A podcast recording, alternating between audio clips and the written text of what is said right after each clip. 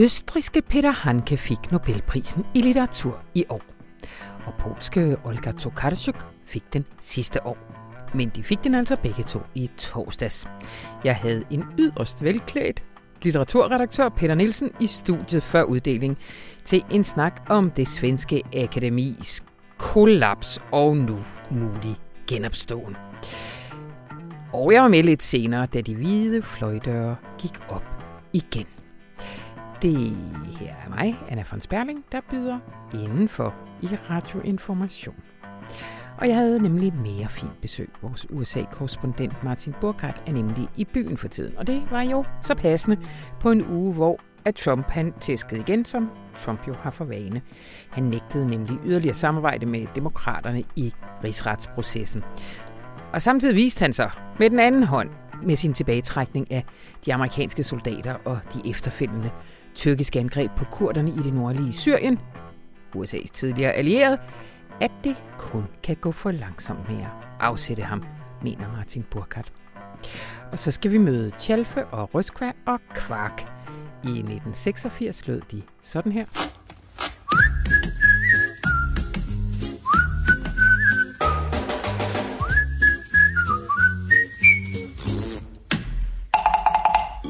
I den nye spillefilmsversion Valhalla af instruktør Fenar Ahmad, der lyder det sådan her. De behandler os som slaver her. Jeg vil hjem. Der er en grund til, at vi er her. Valhalla har aldrig stået svagere. Det endelige opgør mellem guder og jætter er på vej. En menneskepige. Men Lone Nikolajsen, hun kan lide det hele. Hun kommer her lidt senere. Og ingen uge uden Rune Lykkeberg. I den her uge, der har en optur over, at det faktisk lykkedes for de deltagende byer ved C40-konferencen i København at få vedtaget en bindende klimaaftale, sådan en man endda kan blive kyldet ud af igen. Velkommen til.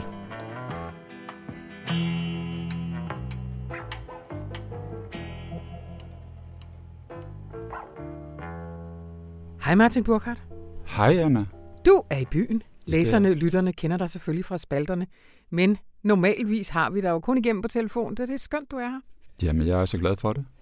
Og i en vigtig uge, fordi vi har berørt det lidt hen ad vejen, det her med mulighederne for en rigsretsproces mod præsident Donald Trump. Og i den her uge, der øh, tæskede han tilbage, som han har for vane. Ja, det gjorde han. Uh, han uh, har faktisk fået sin juridiske rådgiver, sin chefjurist, Pat Cipollone, mm-hmm. uh, italiensk navn, uh, til at skrive et brev uh, til kongressen.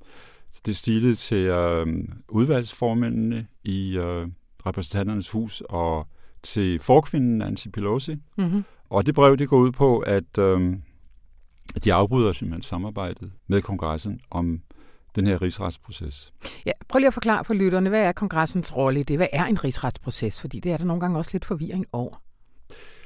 Det er en tradition, der går helt tilbage til det britiske parlament, øh, Westminster, i 1600-tallet, og som øh, de amerikanske forfatningsfædre tog op, da de skrev uh, forfatningen i Philadelphia i 1787. Øh, Så de var stærkt påvirket af den tradition, der gik 200 år tilbage på det tidspunkt i Storbritannien. Um, og det går simpelthen ud på, at ikke alene skal der føres tilsyn med uh, præsidenten gennem kongressen, men hvis præsidenten efter kongressens vurdering øh, misbruger sit embede, blandt andet for at opnå en personlig eller politisk gevinst. Mm-hmm. Det er bare et eksempel. Det kan være mange andre eksempler. For eksempel med Bill Clinton var det, fordi han havde løjet.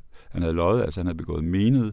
Øh, og det mente et tilstrækkeligt antal øh, medlemmer af repræsentanternes hus i 1998.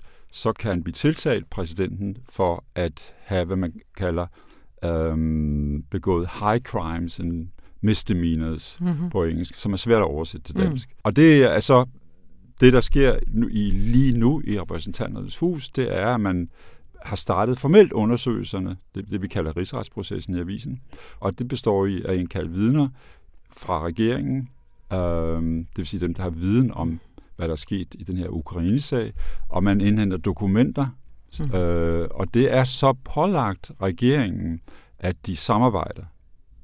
Under Nixon-sagen i 1973-74, der var der også på visse tidspunkter, hvor Nixon afviste at samarbejde med repræsentanternes hus. Så der, det er sket før, mm. øh, men så er det så, at man kan bruge domstolene. Ja.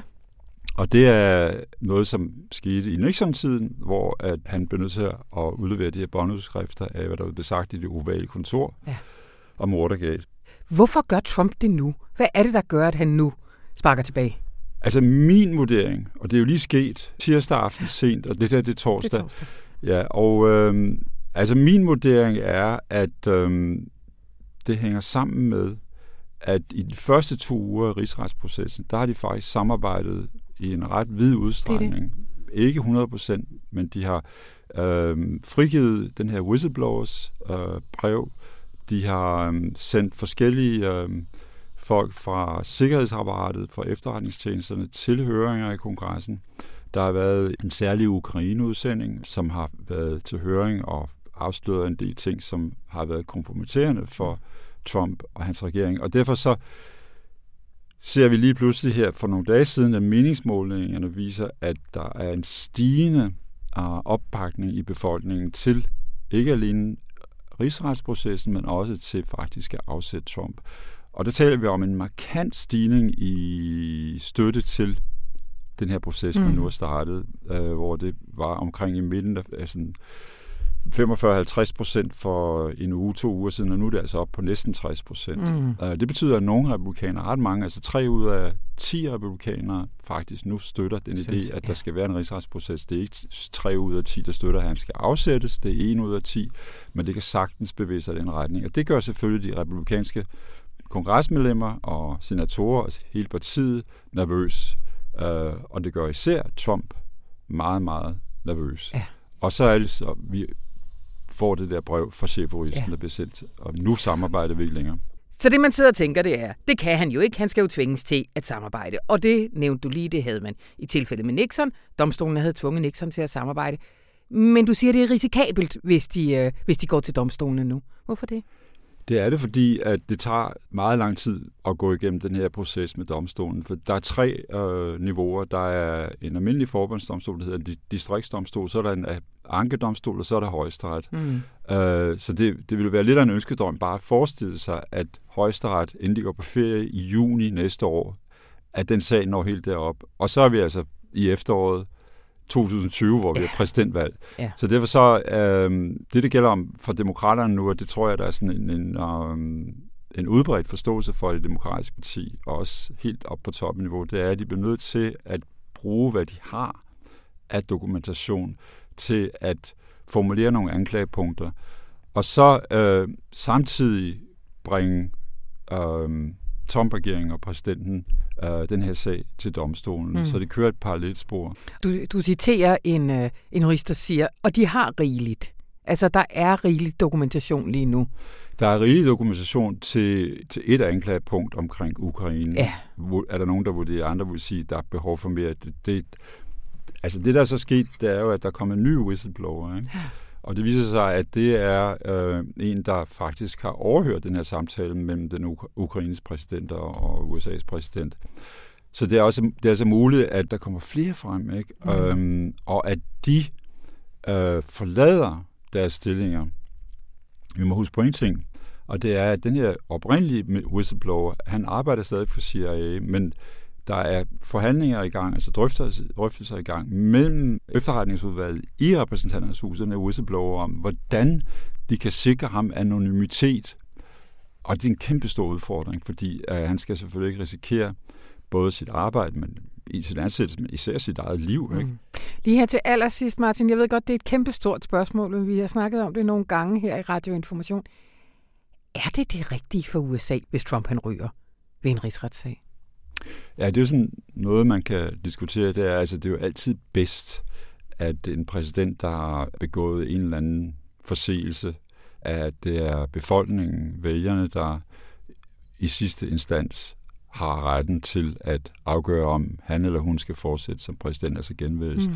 Det er selvfølgelig det ideelle. Ikke? Mm. Problemet er jo, at øh, hvis vi nu tager bare et enkelt eksempel med Syrien og kurderne, det der er sket de seneste par dage, og nu har vi altså Tyrkiet, der invaderer, Ja. at den her præsident, han plejede indtil for et halvt år siden at sige en hel masse vanvittige ting på tweets. Mm. Men nu har han øh, fået mere eller mindre afskedet alle de rådgivere, som har plejet at sige ham imod, eller få ham sat på fornuftens yeah. spor. Yeah. De er væk. Så nu har vi altså kun nikkedukkerne tilbage. Det vil sige, at det ikke kun tweets, det er også i handling, at han, han gør nogle vanvittige ting, mm. altså simpelthen uh, begår forræderi mod, mod den, en alliancepart af kurder, kurderne, som har været afgørende for i kampen mod islamisk stat yeah. i Syrien. Ikke? Så det betyder, at der er næsten akut behov for, at den her præsident han bliver afsat så hurtigt som muligt, fordi risikoen er så høj for, at han gør andre ting, der ikke alene er i strid med USA's nationale mm. interesse, men også for verdensfreden er en fare. Så derfor så må man sige, at øh, mit håb er, og jeg tror, jeg tror ikke, det er for optimistisk at sige, at øh, på et eller andet tidspunkt, så, så får vi et jordskred i det republikanske parti, så er der tilstrækkeligt antal republikanske senatorer til at afsætte ham i senatet ved en rigsret. Det er helt oplagt en mulighed. Det blev så de sidste år. Tusind tak, Martin Burkhardt. Velbekomme, mand.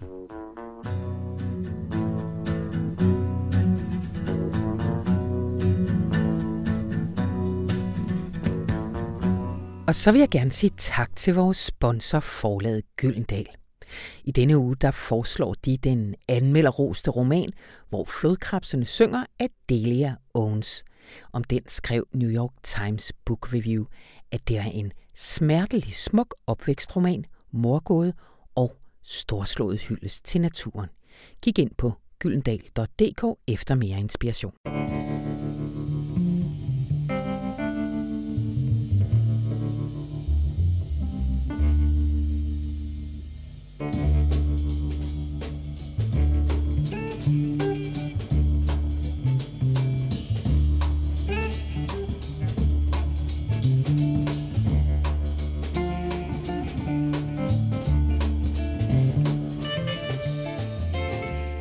Peter.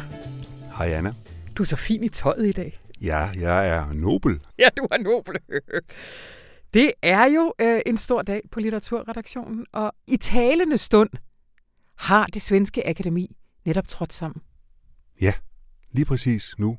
Øh, her klokken 11.30 øh, torsdag, mm.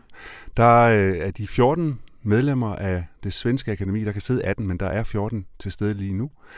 De er trådt sammen i børssalen i øh, det centrale Stockholm øh, for at øh, fatte beslutning om, hvem der skal øh, modtage de to Nobelpriser i litteratur for 2018 og 2019. Ja, og det er jo aldrig sket før, der er to på en gang. Nej, der er to, der har fået prisen, men ikke øh, på den her nej, måde. Men nej, på to år ja. på en... Ja. Øh, Peter, vi vender lige tilbage til den baggrund. Øh, men, men, men altså, det, det, jeg skal lige prøve at forstå, vi, jeg ved godt, vi tager den lidt hver år. Ikke? Hvad er det, processen er op til, at til sidst de her fløjdøre går op, og der er et navn, der bliver nævnt? Det, der sker lige nu, det er, at de sidder og skal, øh, de her 14 medlemmer, mm-hmm. de skal sidde og stemme om de to kandidater, som nogen har foreslået, skal have Nobelprisen, eller ja. skal have Nobelpriserne øh, i år. De skal egentlig bare sige nikke, øh, eller sige nej. Øh, det vil være ret fatalt for dem at sige nej, tror jeg, fordi øh, så bliver der virkelig ballade. Nå, men processen har været, at der har siddet et, et, øh, en komité, der hedder en Nobelkomité. Der sidder ni mennesker der. Fire mennesker, eller fire personer fra det svenske akademi, og så sidder der fem som kommer helt ud fra. Mm. Øh, svenske kritikere eller forfattere øh, og den slags journalister faktisk også. Og de har i løbet af det sidste godt og vel halve års tid skulle øh, sortere og finde ud af, hvem der skulle indstilles til prisen. Og det starter med sådan en liste med 200 mennesker cirka, så bliver den til cirka 50 personer, så bliver den til til 12 personer, så bliver den til, øh, til 8, og så bliver den så til sidst til 2 øh, i det her tilfælde. Ikke? Ja. Og det sidder de og diskuterer og vurderer og læser og alt muligt. Så er de så her i øh, for nylig nået frem til to kandidater. Ja, og, og de kandidater, det var det kom nemlig bag på mig, de skal have været indstillet tre gange før. Ja, de skal have været to gange før. To gange før? Ja. Det er først for tredje at kunne få, gang. Så hvis man skal have været på det, der hedder den korte liste, eller shortlisten, mm-hmm. der skal man have stået på to gange for at kunne få prisen. Okay. Så øh, hvis man er et hot navn, som en hel masse gerne vil have, skal have prisen, så, øh, og man der står der for første gang, så har man ikke nogen chance. Nej. Peter, det er jo, øh, som sagt, intet her er, er, er, som det plejer. Prøv lige at sige, når de er i den situation, at de skal øh, give to priser væk i år, så er det fordi, der ikke blev givet nogen i 2018. Hvad lidt forud for det? Et år i skandalens tegn. Mm-hmm. Det Mhm. var et forfærdeligt år for det svenske akademi. Øh, det hele startede jo med øh, anklager om, øh, at, at øh, seksuelle krænkelser og øh, voldtægt øh, af en, en mand, der nu har fået navn også, der hedder Jean-Claude øh, Arnaud, som hed kulturmanden i, øh, i lang tid. Mm. Øhm, han er som sådan ikke direkte noget at gøre med det svenske akademi, bortset fra, at han er gift med et af de 18 medlemmer af akademiet. Og øh, sammen, altså øh, Jean-Claude og øh, Katarina Frostenson, øh, altså ægteparet her, de drev sammen en kulturklub i Stockholm som også havde en masse penge fra akademiet. Ja. Og der var en masse økonomisk øh, fikumdik, mm. og, øh, og i det hele taget var det meget belastende. Øh, Han blev også med den kendt som alliance. akademiets 19. Han medlem. kunne påvirke, han Ja. ja. har sandsynligvis også videregivet øh, fortrolige øh, oplysninger. Han har fortalt øh, til nogen, hvem der øh, ville få årets pris, og øh, på andre måder har han kunne påvirke øh, hele arbejdet. Og det har den, den, hvad skal man sige, næsten private skandale der, blev pludselig til ja, i nyere tid den største kulturskandale øh, i Sverige. Og rystede og var lige ved at og, og fuldstændig at smadre øh, akademiet. Og var, de var så tæt på at miste hele retten til at uddele øh, Nobels litteraturpris. Det er jo ikke givet, at de har, de har, de har ganske vist gjort det siden 1901, siden prisen øh, har, har, har fundets. Men, men, øh, men det var ikke givet, at det er den, der skal gøre det. Så de, der sidder nemlig en stiftelse i, øh, i Oslo, som bestemmer, øh, bestemmer de her ting. Og jeg tror, de var så tæt på at miste den rettighed. Men de fik rettet op i, øh, i sidste øjeblik, og det de især har gjort, det er at, at få lavet en, en komité. Der har hele tiden været sådan en komité inde i akademiet, der skulle beslutte, hvem der skulle have prisen. Men nu har de fået en komité, hvor der er et overtal af personer udefra, som mm. kan siges ikke at have været, hvad skal man sige, fedtet ind i hele det beskidte spil, der har været ja. i akademiet. Jeg synes, jeg erindrer, at du på lederplads har argumenteret for, at der var nogle andre, der skulle overtage øh, den opgave. Er det ikke sandt? Det er øh, sandt, at jeg havde foreslået, at når de nu var kommet så langt ud, så øh, var det måske øh, værd at overveje at, at, at forankre prisen et andet sted. Der var ikke noget naturgiven i, at det var dem, der skulle, Det kunne, skulle gøre det. det kunne være kulturredaktion på Dagbladet Information. Det kunne det være, men øh, ville næppe være det alligevel. Men, men er det her så nok? Altså øh, en overvægt af eksterne i den komité, der peger på... Øh, ja. Det er utroligt svært at svare på det. Ja. Altså, øh, med sådan noget, så kan man jo sige, der, vi alle sammen var jo vældig ophidset øh, det sidste øh, forløbende år, fordi det var altså helt skandaløst, det der foregik. Øh, og helt ude af proportion, og som, som børnehavebørn, der ikke kunne... Øh, nej, undskyld, børn, de, skal ikke, de har ikke fortjent det her. nej, det var øh, ja. mennesker, som, Som ikke kunne finde ud af at være voksne og håndtere de her situationer, ja. øh, ikke kunne løse det. Øh, så derfor så, øh, var vi jo også meget ophidset over hele den Ja. her situation. Øh, jeg tror måske nok, at de har en chance, fordi det, det sjove er jo også, at ballade, skandaler, det giver jo også opmærksomhed. Og øh, jeg tror sådan set, øh, der er nok en masse, der siger, at de vil ikke interessere sig for prisen, og de er ligeglade, og i princippet kan der også godt være en forfatter, som siger, nej, jeg vil ikke modtage prisen, som har været så øh, skandalebefængt. Øh, men jeg tror, når det kommer til stykket, Ja. ikke det er sådan. Dagbladet Information er jo en bred avis med mange holdninger, og man kunne læse i dagens avis her torsdag vores øh, klomist Åsa Lindenburg, som er kulturredaktør på Aftenbladet. Ja. ja. Øh, hun mener fra et lidt andet perspektiv, at den her den er til at åbne op og ja, i. Fordi hun synes, at moralisme ligesom er gået, sig som sådan en dyne over det hele. Så hvad skal man sige, det er ikke længere litterære kriterier. Ja, hun er, Øh. hun, er, hun er simpelthen bange for, at der kommer, øh, er kommet folk ind, der er med til at bestemme, hvem der skal have prisen, og de vil vægte, at det er, øh, hvad skal man det sige, ufarlige forfattere. Altså folk, som lige lever op til tidsånden, lige lever op til at være rigtig øh, på den rigtige måde. Altså, hun. ikke nødvendigvis den bedste litteratur. Og, øh, men jeg tror ikke, det vil ikke ske i år, fordi det, der vi talte om lige før, Anna, det er Mm. jo, at øh, man skal have været på den der liste i Ja. et par år. Så man kan jo ikke bare lige vil komme ind og sige, nu skal den og den have prisen, fordi den og den er rigtig lige nu. Har de Men- rigtige holdninger, ikke? Til, til jeg havde ellers lovet dig, at du ikke skulle spå. Altså, jeg vil bare lige minde dig om, at det, du skriver i din... Øh, det er, at de bedste bud, det er... Nej, så nævner du ikke nogen navn, så siger vi... En kvindelig feministisk forfatter og en afrikaner. Ja. Altså, kunne, det, vil, Ja. altså, det er jo lidt Ja. svært med sådan en kritik, som Åsa kommer med, fordi Mm. det vil man simpelthen kunne sige, at det her, det passer. Ja, nej, men jeg, det, der tror jeg, at øh, Åsa Linderborg, hun er, hun er, hun er, hun er, som man siger, trødt på hele det der, hvad der ja. er foregået. Ikke? Ja. Jeg tror ikke, det bliver sådan, faktisk. Nej. Godt. Og ved du hvad? Vi finder ud af det lige om lidt, fordi det her det optages torsdag, når lytterne sidder og hører det her, så ved de jo, modsat os, hvem det er, der har fået den her pris. Og vi to, vi mødes om, hvad bliver det så? En time og 20 minutter op i sekretariatet, hvor vi skal se fløjdørene gå op. Og så snakker, vi, Live-dækning. så snakker vi lidt videre om det deroppe. Tusind tak for nu, Peter Nielsen. Vi ses.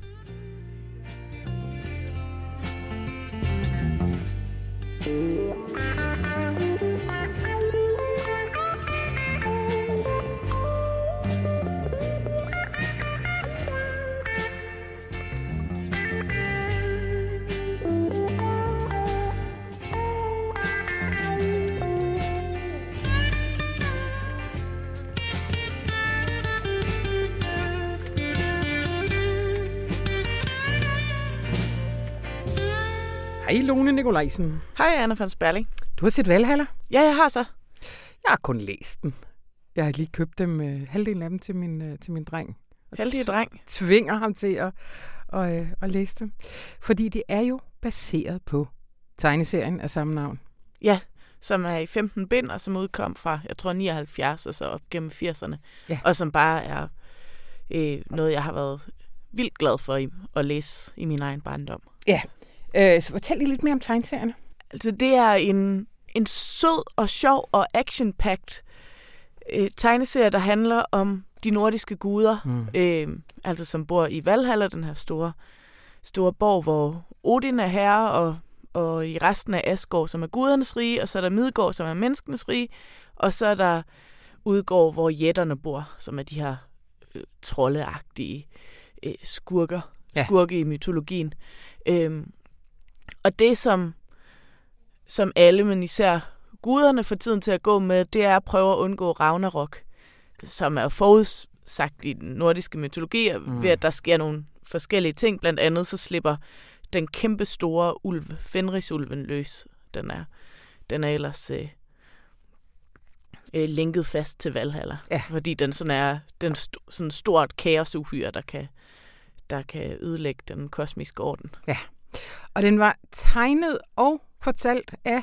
Tegnefilmen er skrevet af Peter Madsen og Henning Kure. Tegneserien Serien. er lavet af Peter Madsen. Alene af Peter Madsen. Ja. Okay, godt, fordi der Det er kommer... ham, der har tegnet og fortalt. Ja, godt. Fordi tegnefilmen kommer hvornår? Den kommer i 1986. Ja. Og er meget øh, sådan lys og morsom i forhold til den nye version Ja. af Valhalla, som har premiere torsdag i den her uge. Øhm, som er instrueret af Finder Amat, der, øh, der tidligere har lavet gangsterdramaet Ægte Vare og selvtægtsdramaet Underverden. Mm-hmm. Begge dele film, der foregår i ja, københavnsk underverden. Øhm, men han har så taget et ret stort skridt og laver den her fantasyfilm, som foregår i mytologisk vikingetid. Ja. Øhm, og det har han sluppet godt fra. Det bliver jeg glad for at se. Åh, oh, hvor godt. Ja, Fordi vi er væk fra tegningerne. ja det er vi. Nu er det altså live action. Ja. Lidt ligesom Disney er i gang med at genindspille alle deres vildt gode tegnefilm som, øh, som almindelige spillefilm Ja. med skuespillere. Og, Bare- med, og med blandet held. Hvad er det for en tendens? Hvad, hvad tænker du om den? Øh, for Disneys vedkommende tænker jeg, at de godt kan lide at tjene penge. Her der tror jeg, øh, at projektet udspringer af en reel øh, fascination af det univers, som Peter Madsen laver i sine tegneserier, og alle de, alle de konflikter, som bliver skildret ja. i dem. Altså mellem Det er mennesker også og guder og jætter. Og, altså der er Ja. drama nok at komme efter, så jeg kan godt se, hvor hans Ja. fascination Men det interessante er jo også, fra. at den tegneserie og siden den tegnefilm er jo for rigtig mange af os i min, din generation blevet indgangen til den mytologi, der ligesom hersker på vores kanter. Det er Ja. jo også ret vildt, egentlig. Altså, det er jo ikke så mærkeligt, hvis det er den, der tages fat i, hvis man egentlig har lyst til at formidle noget om den nordiske mytologi. Nej, og det, tror, altså det hørte jeg ham sige til et arrangement, Finder Amat, som har Ja. instrueret, at det var, jeg kan ikke huske, hvilket mellemøstligt land han kommer fra og er født i, men han Ja. fortalte, det var sådan noget af det første danske kultur, han blev opslugt af, da han som barn kom til Danmark. Øhm, og det handler jo om de, altså de store kræfter i verden, ja. naturen mod menneskene, og øhm, Hvad handler filmen så om? den handler om, at Fenrisulven er løs. Ja. Øhm, lidt ligesom det første bind i tegneserien gjorde. Øhm, og den handler også om, at hovedpersonerne Røskvær Tjalfe, som er menneskebørn, der bor i en lille ydmyg hytte ude i skoven med deres forældre, hvor de spiser ulækker fiskegrød og keder sig, mens de hugger brænde, at de, øh, at de kommer til Asgård, fordi Loke og Thor beslutter sig for, at de skal, de skal gå til hånde som straf for, at Tjalfe har knækket et gedeben, som gør, at, at den ged, som, øh, som Thor har spændt for sin vogn, Mm. øh, den har de spist. og den kan så genopstå, hvis, så længe man ikke knækker benene, og det Ja. har Tjalfe gjort, og det måtte han ikke. Så derfor kommer de til Asgård. Øh, så det handler dels om, at de kommer dertil at lære guderne at kende, dels om, at de skal have indfanget Fenrisulven, så jorden ikke går under alligevel. Og der er det så den store forskel på øh, tegnefilmen fra 86 og den her Mhm. fra den her uge, Mm. finder jeg Mats udgave fra den her uge, det er, at Fenrisulven er med, og så også, at det er Røskva, der er hovedperson. Ja. Hvor at Tjalf og Røskva, de er mere sådan ligestillet som hovedpersoner i tegnefilmen. Der handler det meget om deres venskab også med den, den ustyrlige, umælende Jette unge Kvark. Han er også med i den her film. øhm, det handler mere om, deres, at de skal have et fællesskab til at fungere i tegnefilmen, hvor at det i den her version er mere handler om, at de skal forhindre jorden i at gå under. Det siger måske, altså, det er jo også en generel tendens, at der bare er øh, flere dommedagstrusler i de fiktioner, og mere apokalypse i de fiktioner, vi Ja. omgiver os med nu. Ja. Øhm, Og The Future is Female. Ja, ja, det er hun. øh, det, der er så fedt ved, ved Finder Mats øh, og hans medforfatter Adam Augusts fortolkning af Røskva-figuren, det er, at hun er sådan en rigtig feministisk held, siger jeg. Altså, det er jo ikke noget, der står i rulleteksterne, eller som øh, bliver sagt i nogle af replikkerne. Men hun er ikke sådan en, der klarer ærterne, fordi hun kan banke de andre, eller fordi hun er stærkere end nogen andre, øh, eller fordi hun øh, er den, der buser allermest direkte ind i alle konflikter. Hun er en, der klarer ærterne, fordi hun har de her, det her magiske ulvetæppe, der gør, at hun kan se øh, den største trussel, nemlig Fenrisulven, i øjnene, og få den til at ligesom forsone sig Ja. med guderne. Så hun kan, og hun kan få øh, folk, der ellers er ved at komme op og skændes, kan hun få til at forene sig i et fællesskab. Så det er egentlig altså nogle, nogle, nogle blide og diplomatiske evner, hun besidder ja. som heldinde. Det er sjovt, mens du sidder og taler, så får jeg simpelthen sådan nogle glimt af, af øh, tegningerne. Hvor er du heldig. Over, som jeg ligesom... Jeg, Ja. ja. jeg tror ikke, jeg har læst den, siden jeg var Mm. barn. Kan du ikke huske det, hvor Fenrisulven, den ligger sådan som sådan en lille, hvad hedder det, hundevalp, fordi den er blevet så blid og legesyg og sådan noget. Jo, nu du siger det. Ja, godt. Men den er god, Lone. Ja, det synes jeg. For, for hvem? Øh, hvad, hvad? Det er en børnefilm. Ja. altså på den måde, at jeg... Øh, altså som voksen, der også godt kan lide børnefilm, nogle gange synes, at plottet er strikket sammen på en utilfredsstillende måde. Men jeg tror, at jeg som, som barn ville have haft så travlt med at være fascineret af, at de går på en regnbue, eller at det islandske landskab, som den er filmet i, mm. Er svimlende flot, at jeg ikke ville tage mig af den slags ting. Og så er det også sådan et, en, et skuespil, som, som måske ikke er en opvisning i, hvor mange facetter, der kan være på kar- hver karakter. Men jeg synes, det, det holder, og især ja. fordi, at hende, der spiller Røskva, Cecilia Lofredo, at hun faktisk er en ret god børneskuespiller. Altså, hun har ja. sådan store, alvorlige øjne.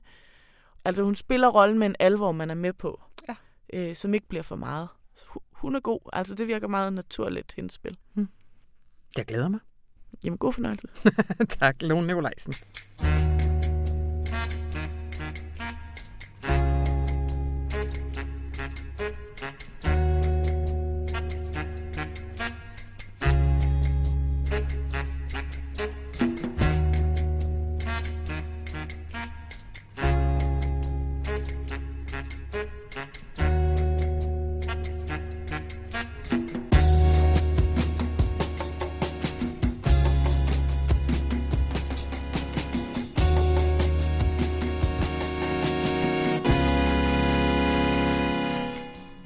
Hej Rune. Hej Anna. Sidste øh, uge, der, øh, der kunne vi ikke finde ud af at lave en optur. Det kan vi i den her. Ja, det kan Det- vi sagtens. Fordi vi har fået en Global Green New Deal fra verdens byer. Ja. De 94 repræsentanter fra store byer i hele verden, som er samlet i København, har lavet det, som vi var så sure over, at de nationale ledere ikke kunne lave i New York for 14 dage siden, nemlig en globalt forpligtende aftale Mm-hmm. på at reducere deres CO2-udslip. Hvad går den ud på? Helt konkret. Jamen, øh, den, den bygger på, på fire principper, at de skal bremse udledninger fra transport, industri, byggeri og spild. Og så lover de at sætte klimahandling i centrum for deres strategi, og så, så kobler de klimaindsatsen sammen med social ulighed. Mm-hmm. Så, så de siger det, som vores regering også man ikke rigtig kom igennem med, nemlig at vores klimaindsats må ikke øge de økonomiske afstande. Og så, ja, så man sige, at alle byerne er forpligtet på at indberette data Okay. på, hvordan det går med at reducere udledningerne. Og hvis de ikke lever op til det, de har aftalt, så bliver de smidt ud af C40. Bum. Så der er både ligesom nogle mål, der er en rapporteringspligt, og der er en sanktion. Og den der rapporteringspligt, vi har jo haft Jørgen inde nogle gange at sige, det, det er ganske fint det her med, at Danmark har alle mulige målsætninger, men rent faktisk har vi ikke tallene. Vi ved faktisk ikke, altså de, de, den tidligere regering har ikke forpligtet sig, har ikke givet os tallene for, hvordan de udregner vores, øh, vores udledning af CO2 og sådan noget. Altså det, det er vel ret springende. Ja, og det, det er et kompli- altså, men man kan sige, her har de den kæmpe store fordel, at de alle sammen er enige om, hvad de skal måle på. Ja. Øh, og der er alle mulige ting, altså jeg kan godt finde alle mulige ting, der er negative ved det. Jeg kan sagtens sige, prøv at høre, Frank Jensen siger i politikken, at man skal vente sig til kun at spise en bøf med løg en gang om måneden, i stedet for en gang om ugen. Men han var til gengæld vild med, at vi fik udvidet Københavns Lufthavn, så vi får 80.000 flyrejser mere. Altså vi kan finde alle mulige Ja, ting ja. imod det. Øh, og det kan vi med alting, men det, som jeg synes, der er vigtigt her, det er, at de faktisk er enige om, at der også er en sanktion. Og at du får et forpligtende politisk niveau, som ikke er det nationale niveau. Mm. Så du faktisk får byerne som en global politisk aktør neden under det nationale niveau. Og særligt er det jo storartet for os, at amerikanerne, altså at øh, borgmesteren i øh, Los Angeles, Eric Gassetti, han har samlet 430 byer, som selv forpligter sig på at overholde Paris-aftalen. Okay. Og det vil sige, hvis du er i et land, og der er jo ganske få lande, som ikke har forpligtet sig på Paris-aftalen, USA er desværre et af dem, hvis du er i et land, som ikke gør det, mm-hmm. så tager byerne faktisk over. Så at man forestiller sig, at vi ikke bliver blokeret af, af Trump på det nationale niveau, men at du får et enormt tryk nedefra. Og så synes jeg, at det, at du igen, altså, du har nogle bevægelser i Europa, du har nogle skolestrækker, du får en Sunrise Movement i USA, der taler om Green New Deal. Demokraterne kan ikke blive enige om det i kongressen i USA endnu. Det satser vi på, at de bliver i næste periode, når Warren er blevet præsident, men de vedtager det faktisk på byernes niveau. Mm. Og vi skal huske på, at byerne i hele den vestlige verden har jo meget, meget venstreorienterede constituencies. Mm-hmm. Så de skal også gå forrest. Altså, de har alle pengene, de har hele væksten, og de har den politiske opbakning. Så de skal gå mm. forrest. Vi har faktisk nogen her, som kan handle, og som så gør det i, øh, i fællesskab. Det er der optur. Det er da en kæmpe optur. tak, Rune Lykkeberg. Tak, Anna.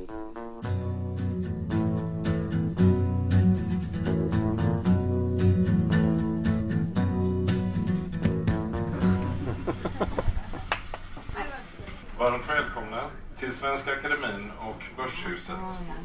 Akademin har just sammanträtt och beslutat om 2018 och 2019 års Nobelpris i litteratur. Nobelpriset i litteratur för år 2018 tilldelas den polska författaren Olga Tokarczuk. För en? En rigtig. som i den? Olga Torkasjuk. gestaltar gränsöverskridandet som livsform. Nobelpriset i litteratur för år 2019 tilldelas den österrikiska författaren Peter Handke för ett inflytelserikt författarskap som med stor språkkonst har utforskat periferin och människans konkreta erfarenhet. Nobelprisen denna gång har beretts av en utvidgad Nobelkommitté Okej. Hvad, hvad er din umiddelbare reaktion? Min umiddelbare reaktion er, at øh, det er overraskende, at det er to europæiske forfattere, der får prisen. Der er ikke nogen uden for den vestlige øh, kultursfære. Øh, det er overraskende. Ja, også fordi en af de ting, som de har meldt ud af akademiet, det er, at de vil tænke bredere, ikke? Ja, det er det. Jeg ville have forventet, at der ville have været en uh, asiat, en afrikaner, en karibisk eller, eller noget andet. Øh, så det er overraskende. Nå, så lad os lige tage dem øh, en af gangen, fordi øh, den første 2018... Ja, det er jo så det øh, forbandede år. Øh, på en måde er det jo ikke særlig fedt at få en pris øh, det år, hvor, hvor, øh, hvor øh, akademiets øh, ry er så plettet. Nå, men det er øh, Olga Tokarczuk, øh, pols forfatter i omkring 50 år gammel. Øh, hun er en meget kontroversiel forfatter, i hvert fald i Polen, især i det nuværende Polen, hvor hun skriver meget om polsk historie og identitet, og, er hele tiden og konstant på, på, på øh, altså kontrovers med, med det politiske styre. Ikke? Øh, så, men hun graver simpelthen i, hvad det vil sige, identitet i, i dag. Ikke? Øh, Peter Hanke fra Østrig, det er en overraskelse for mig. Altså, ikke at han ikke øh, var derhen, ikke? men øh, det er, han er måske forsvundet lidt ud af radaren, fordi han ikke har lavet så meget i de, i de senere par år. Men han, han øh, er jo en, en spændende, egentlig meget spændende forfatter, men også en meget kontroversiel forfatter. Øhm, øh, politisk øh, havde han et øh, mellemværende med øh, Milosevic og Serbien, og han stillede sig jo han var nærmest ven med uh, Milosevic, og stillede sig på serbernes side i, uh, under Balkankrigen. Ikke? Så det gjorde han sig helt ekstremt upopulær. Uh, men det er jo bare en, en side af hans, af hans virke. Ikke? Så uh, ja. Hvad skal du nu, Peter? Hvem skal, hvem skal så uh, skrive? Uh, jeg har allerede på forhånd besluttet, at uh, Karen Syberg skal skrive om uh, Olga Tortkasjuk. Men Peter Hanke, den, øh, der skal vi ud og finde på noget. Ja. Det er mange af hans værker, kan jeg huske. Thomas også. Ja. Så, Thomas er Ja. Men, men, men her er der vel nogle overvejelser også om at lave et journalistisk portræt, når han også har haft ja. den her øh, ja. altså, politiske, kontroversielle ja. historie. Ja, men det, det, det vil jeg lige overveje, ikke? men det er rigtigt. Uh, men det kan, det, kan, det kan den skribent også godt tage med. Ikke? Uh, Nå, nu skal vi op og lave noget. Skal vi nemlig.